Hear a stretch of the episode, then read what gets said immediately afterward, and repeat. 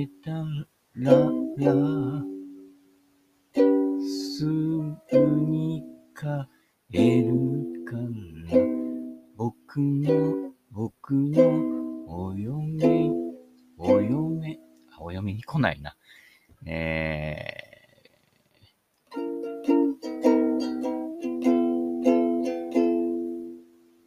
明るく陽気に行きましょう。はい。えー、茅野雄三です。嘘ですね。はい。えー、レレレのおじさんです。はい。昨日あの夜、本当あのね、テレビも見るものがないんでね、ほとんどね、えー見ておりませんけれどもね、たまたまスイッチをつけたらね、あの BS でね、カーリングやっていてね、あの、若い女の人たちがね、お出かけですかってレレレってやってましたね。あれなんでレレレってやるんでしょうかね。はい。あれね、確か男子もあるんだよね。あれ、レレレのおじさん出たらね、こう最年長最優秀選手かなんか取れるんじゃないかってね、感じですね。はい。えー、ゲーム関係なく多分ね、ものすごくね、えー入っちゃうのでね、あのー何あれ、漬物石がね、えー進みすぎるんじゃないかと思いますけど、あれ、やると進むんだよね、レレレね。多分ね、ルールよくわかんないんだよね。えーなんかあのなんだろうね。なんか囲碁か将棋みたいなに感じもしますけどね。先手1三歩みたいなね。はい。えー、成金になってね、ひっくり返らないようにしてください。成金は身につきませんからね。はい。えー、何ですかね。はい。えー、いい、い始めよう。中部銀次郎の言い訳。あ、違うね。言い訳してないんだね。うん。あの人はね。言い分ですね。えー言い訳の多い人っていうのは、この、一貫性がないとね、どうしても言い訳してね、あの、人のせいにしたりもね、しがちです。はい。えー、政治家の最後の切り札。記憶にございません。恐ろしいことです。はい。意外とね、俺、記憶はね、確かなんですよ。はい。えー記録よりね、記録しない人間ですから、えー記憶できてますけどね。ただね、人もね、よく覚えてるんですけど、大抵ね。ただね、名前はね、しょっちゅう会ってる人でもよくわかんないんでね。あれ？フルネームなんだっけ？みたいな感じでね。えー最近はね、あの SNS とかでね、あの本名じゃないのでね、出回っている方も多いですけどね。セベケンね、本名ですね。はい。えー、漢字変換してみてください。はい。どかよみたいなね、えー感じですけど。はい。早速行きましょうか。はい。一緒に回る人にロストボールさせるのは恥だと思っています。恥ですか。はい。恥とサトシ似てるので気をつけてくださいね。はい。えー、耳の心と書くと。あの恥ずかしいって思うと耳が赤くなったりするわけですからね。漢字ってよくできてますよね。で漢字を見れば、えー、哲学がわかると。漢字はイコールスピリチュアルですからね。あのーゴルゴがね、ゴルゴやってるでしょ？命っていうね。えー、講演会ね、えー、浅野家の人々とね、見に行きましたけどね。ゴルゴ。えー、ね、ゴルゴのね、講演会でね、あのー社長のね、息子がね、ちょうど一番前の席でね、えー座ってね、あの、ゴルゴの講演見ててね。だから途中でね、ゴルゴがね、気がついたんですよ。あの、ゴルゴさんと、えー、ね、タイガーね、知り合いなのでね、とおめ、タイガーじゃね？みたいに声かけてきて、はぁ、みたいな感じでね。で、そこであの、一旦講演が中断して、タイガーとね、ゴルゴの会話になってね、あれ、お前、何目指すん、誰、誰と戦って勝つんだっけ？みたいな。あ、松山？みたいな感じでね、えー、会場のね、えー笑いを誘ってみましたけどね、なかなか面白いですね。はい。えー、タイガーどうしたんだろうね。ゴルフやってる？うん。松山マスターズね、勝ったからね。はい。えー、マスターズ、2連勝ぐらいしてください。はい。えー、まあ私の時代はね、マスターズね、やっぱりあの、2連勝じゃなくてね、9連勝ですね。ン9連勝ね。あの、いわゆる88 02のね、あの、パター使ってね、あの、1回目の優勝の時も見てましたしね、2回目の涙の優勝の時も見てましたけどね、やっぱ感動的ですね。バーコースって、パターの上手い人はやっぱね、強いですね。ほんとね、クレンショーはね、パター上手いと。だから L 字パターが難しいんです。何を言ってるんですかっていうことですね。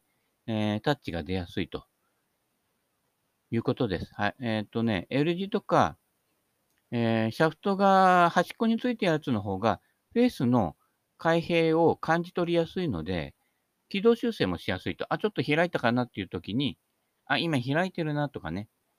逆にそれで、えー、自動的に自分の感性が合わせてくれると。なんか閉じた感じで上げちゃった時にね、自動的に、あ、こっち向いてるなとかね、そこが指標になるわけですね。だから、オートマチックっていうのは、パターがオートマチックなだけじゃダメなんですよ。私とパターでオートマチックになるということですね。車の自動運転もそうで、私と車でオートマチックになるところ、これが重要で、ただ全部自動にしてね、じゃあもう鼻歌歌ってね、えー、半分寝てても大丈夫だってな、なったらね、バカになるわけですよ。はい。自分の感性が生きてる人はね、あの、むしろね、オートマじゃなくてマニュアル乗ってね、で、あの、えー、あれだよ、ウィンドウもね、パワーウィンドウやめて手回しにするんですよ。昔ね、あれがね、パワーウィンドウがね、出始めた頃ね、一生懸命ね、パワーウィンドウの振りをする、この右手首の回転みたいなのね、えー、一生懸命やりましたけどね、結構ね、えー、親父の車とかも譲り受けて、結構ね、あの、平成の半ばぐらいまではね、あの、手回しのやつね、えー、乗ってましたよ。うん。ってね、えー、高速の料金所とかでね、こう、涼しい顔してね、実はあのね、アヒルみたいにね、水面下では一生懸命こうね、右手首で回してるというね、えー、涙ぐましい努力をしてましたね。だからどうなんだっていう感じですけどね。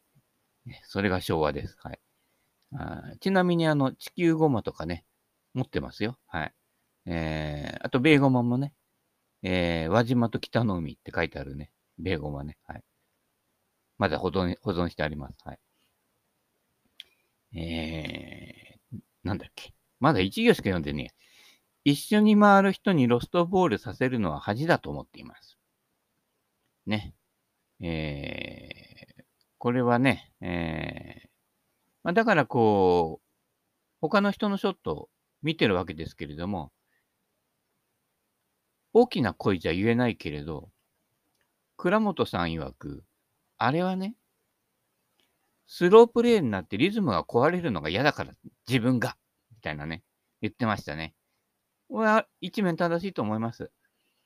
あの、他の人が打つボールを見てないで、ね、自分に集中している人もいますけどね、あの、よくね、他の人が打つときに、こう、ティーグラウンドのね、脇で素振りしてたりする人とかね、えー、女性ゴルファーだったらね、あの、レディースティーの方に行ってね、打つ、打つ方見てね、危ないですからね、レディースティー大抵前にあるのでね、あの、どんな上手い人でも、あらぬミスショットをすることがたまにあるんでね、そういう時に限って当たっちゃうんでね、えー、気をつけてくださいね。当たらずともね、打って木に当たって跳ね返って戻ってくることもあるからね、えー、気をつけてください。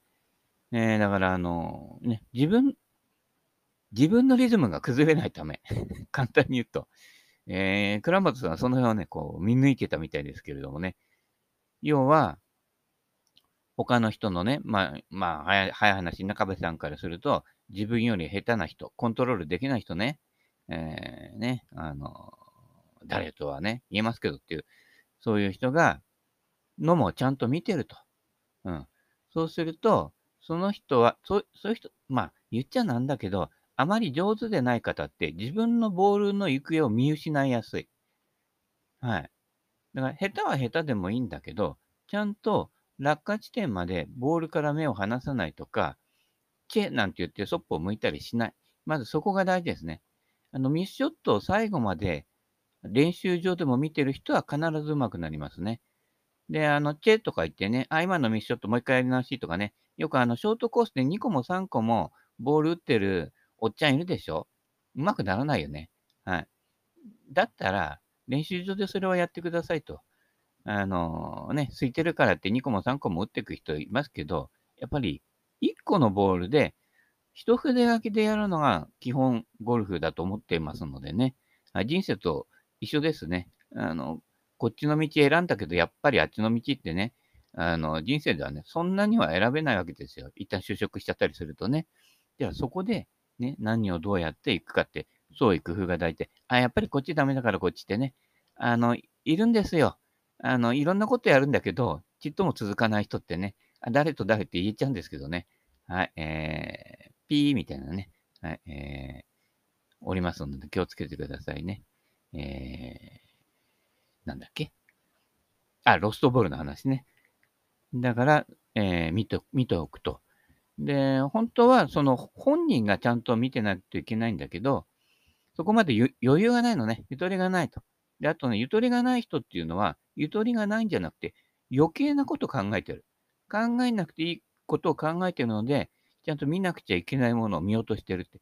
これも誰と誰って言えちゃうんですけれどもね。あの、上達しないタイプですね。ゴルフ好きで一生懸命やってる割には上達しないね。あの人とあの人なんか、まさにそのタイプになってしまいますけれどもね。はい。つまり、えー、まあ、代わりに見てあげるっていうね、えー、ところも必要じゃないかと思ってね。あそこにあるよってね。えー、結構ね、あの昔キャディやってたりとか、そういう人はね、こう、ボールの居所を見つけるのがね、あの、上手だったりね。だいたいこう、傾向と対策っていうのをね、はい、ああの、赤本で見てますからね。はい。えー、赤本じゃねえよ。えー、ね、えー、白食いだよみたいな感じですけどね。それで、えー、早めにボールを見つけてあげられるっていうことですね。はい。それぐらいの、えー、ゆとりと、自分のプレーにあんまり時間をかけすぎないということですね。無駄を削いでいくと。えー、ルーティングなんていりませんあ。ルーティングがないのがルーティング。はい。素振りをしたらそれは1だ。みたいなね。えー、そういう心持ちでね、行ってみてください。大体私の周りのプレイヤーっていうのはそういう、えー、プレイがね、あの、スムースな人が多いです。あの、こうね、うじうじ行ったり来たりしてる人はね、えー、やっぱりあの、人からも誘われなくなるということですのでね、流れよく、急ぐんじゃないですね。中部さんの名言としてね、悠々として急げというね、えー、名言がありますけれども、まさにそれでね、さらに急いでるわけじゃないと。無駄をそぎ落とすから、隙間ができるんだと、余裕ができるんだと。その時に、いろいろ風を感じたりとかするわけですね。はい。えー、そういうことで、こう、人より情報量が多くなるので、えー、的確な判断がしやすくなると。大体、あのー、上達しない人のパターンとして、距離計でね、123ヤードってね、えー、測ってね、えー、そ、そっちの方ばっかりとかね、補足でね、15歩みたいな感じでね、グリーン上でやるわけですけれども、ね、そっちの方ばっかり集中しちゃってね、もっと他の要素をね、もう見落としてると。グリーン上がってくるときにも全体の傾斜と自分のボールとピンとの間の距離とか、傾斜の度合いとかを見てない人が、上がってから測り始めるというかね。それ自体が無駄になってるわけですよ。もっとその前に得る情報があって、もう現場に行っちゃったら、狭い視野しかないんです。だから、あの、ドーンと中に入っちゃうと、外からの視野がなくなるので、視野が狭くなるということですね。ちょっと引きで見てみると。だ大抵、あの、どの分野でも、やっぱりこの冷静な判断できるっていう人は、自分が渦中にいても、引きの目を持っているということですね。あの、カメラのレンズで言えば広角レンズね。ねで、物を見る目を持っていると。その上で、一点にフォーカスしていく。だからそこに集中できるっていうことですね。そうでない人はやっぱりね、その一点ばっかりに行っちゃってね。うん。えー、一点バッテン荒川になっちゃうわけですよね。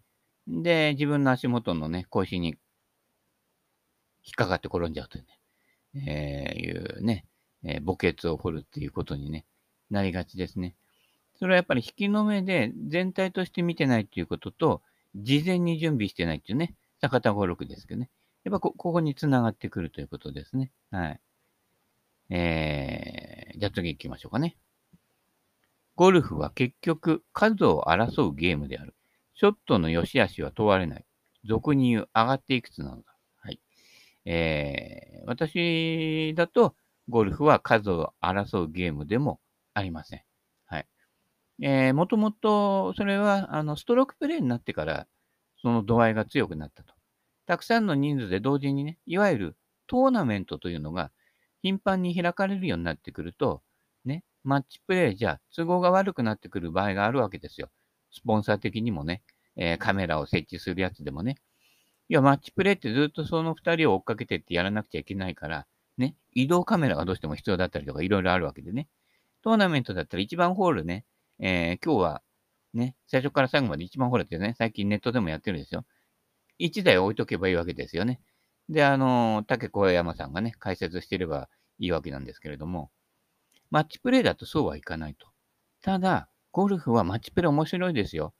多少ね、実力者、ハンデで10個ぐらい違う人でも、マッチプレイだと、そんなに差が出ないことが多いと。っていうのは、ハンデキャップが10個違ってても、ハンデキャップが多い人って、どこぞのホールで大叩きしてハンデが多くなると。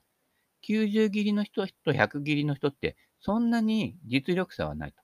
ただ、100切り選手権になっちゃう人は、どっかで8とか9とかね、大量生産するホールが必ず2、3個出ちゃうのね。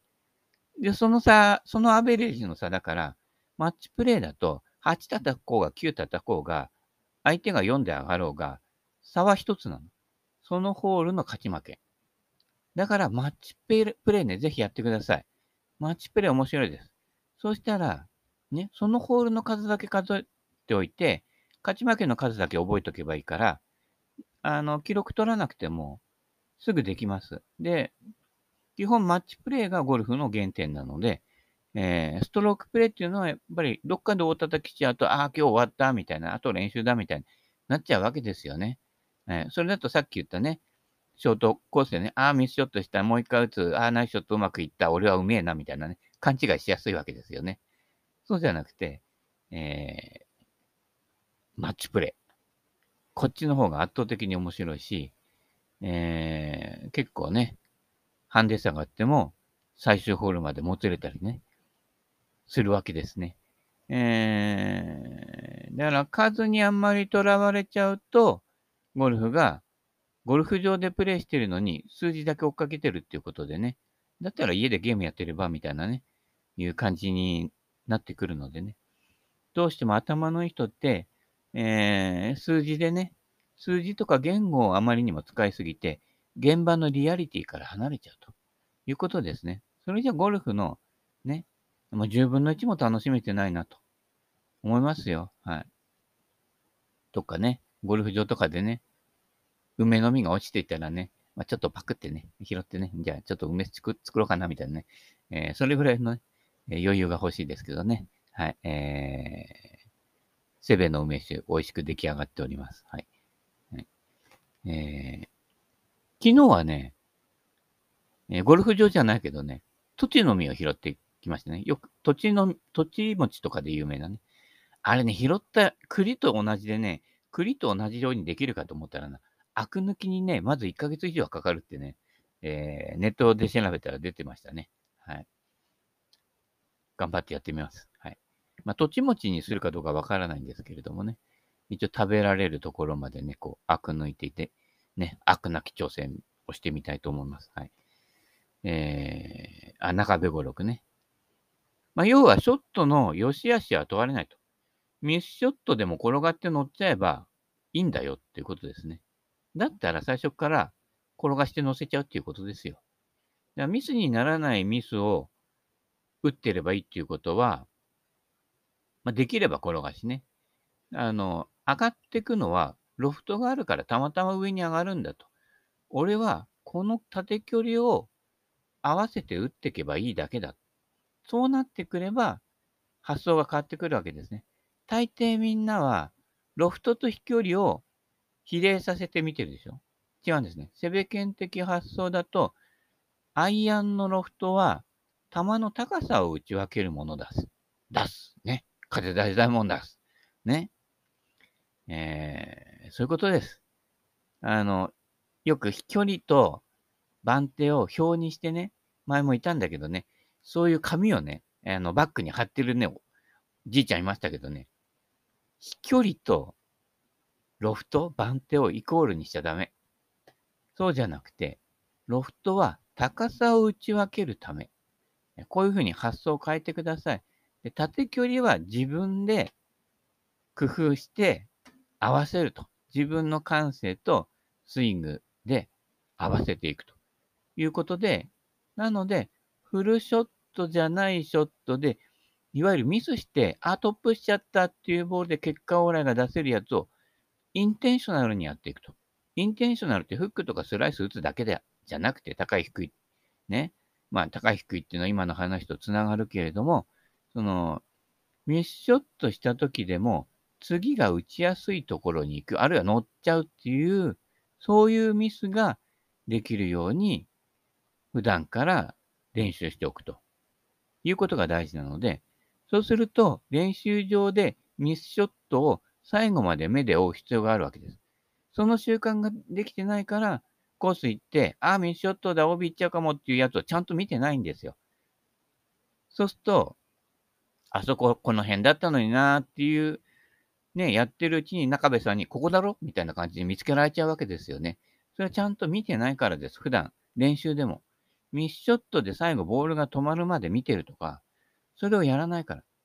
例えば、もう大体人の癖って決まってるので、ね、ウェッジとかショートアインで引っ掛ける人も、どの辺どれどれぐらい引っ掛けるとか、右にね、押し出すんでも、大体この確率でこっちの方に出るなっていうのは、大体もうパターン決まってるんですよね。で、そのパターンをよく感じ取ってないで、あ、ミスショットしたからもう一回打った、うまくいった、あ、上達した。それはバカですよ。引っ掛けたら、練習場で引っ掛けるとき、あ、これぐらい引っ掛けるなと。これぐらい引っ掛けると、コースだと、あ、引っ掛けて左のバンカーのさらに左ぐらいまでは行っちゃうなっていうことを把握してないと、コースに生きるミスにならないわけですよね。だからミスショットで繋いでいくのがゴルフだから、練習場でもミスショットの確認をよくすること。で、ベン・ホーガンも言ってるけど、ね、まっすぐ行くのは偶然に過ぎないって言ってるわけですよ。あのベン・ホーガンがだよ。ね、中部さんとかベン・ホーガンって言ったらほとんどね、曲がったのを見たことがないみたいな感じの制度なんですよ。その人たちが、まっすぐ行くのは偶然だ。ね。えー、言って、まっすぐ行くのは偶然だって言わなかったのは、モーノーマンだけですよ。はい。ベン・ホーガンに向かって、まっすぐばっかり言ってから、あ、偶然だ、偶然だって後ろで言っててね、ベン・ホーガンが起こったっていう逸話がありますけれどもね、えー、まあ、本当かどうかよくは知りませんけど、えー、それぐらいまっすぐっていう感じですけれどもね、はい。なので、ミスにならないミスをしていくためには、ミスショットから目を離すなと。結局それがコースでの、えー、スロープレイにも、ね、プレイファーストにもつながってくるわけですね。そういうことが全部つながってくると。結局その人の、そうすると何が大事かっていうことは本質をつかんでいて、ね、自分の打ったボールに自分で責任を負うということですよ。ああのミスショットは俺じゃないと。えー、ね、明日を目指すんだみたいな感じでやってるとダメなんですよね。今日打った君の球はここだよというのをはっきり認識してやっていくっていうことが、えー、リアリティ度を高めるので、コースで必要なのはそのリアリティ度ですからね。えー、そこから逆算していく練習じゃないと、えー、ね、え目の上の単行部じゃなくて、えっ、と、机上の空論になるわけですね。はい。えその辺ですね。で、中部さんも坂田さんもその辺がこう、鉄頭鉄尾ね、えーなので、要は、あの、他にもね、上手い人とか結構いるんですよ。あの、ね、クラブ選手権ぐらいのところでも、かなりいい人として、すごい球打つ人がいるんだけど、クラちゃん取れない。ね。えー、という人がね、あ、惜しいとこまで行くんだけど勝てないという人は、その辺のこう、最後の爪のリアリティ度が低い。この辺ですね。はい。えー、その辺が大事なんで。これはまあ、うまい下手に関係なくね、あの、プレーの進行をスムースにするためにとかね、マナーの面でもね。で、マナー、そうやって余裕ができれば、こう、人をね、思いやる余裕もできてくると。自分のことでね、失点抜刀してね、あの、戦ってばっかりいるとね、余裕がないわけですよ。もう自分のことはもう片付いてるんだと。自分はスムースにプレーすることが一番大事なんだという観点でいればね、うまい下手にかかわらずね、あの、人のね、えー、プレーに思いやりを持って接することもできるしね。そうすると、あ、また一緒に回りたいなとかね、こう、思われたりするわけですけどね。はい。なんかそういう意味では、えー、ね、単にスコアを良くするためとかね、えー、そういうこと、技術の向上だけじゃなくてね、あの、クラブの収集だけじゃなくてね、それもうちょっとね、こう、広くトータルにね、えー、ゴルフっていうのをね、楽しんでいただきたいと思います。はい。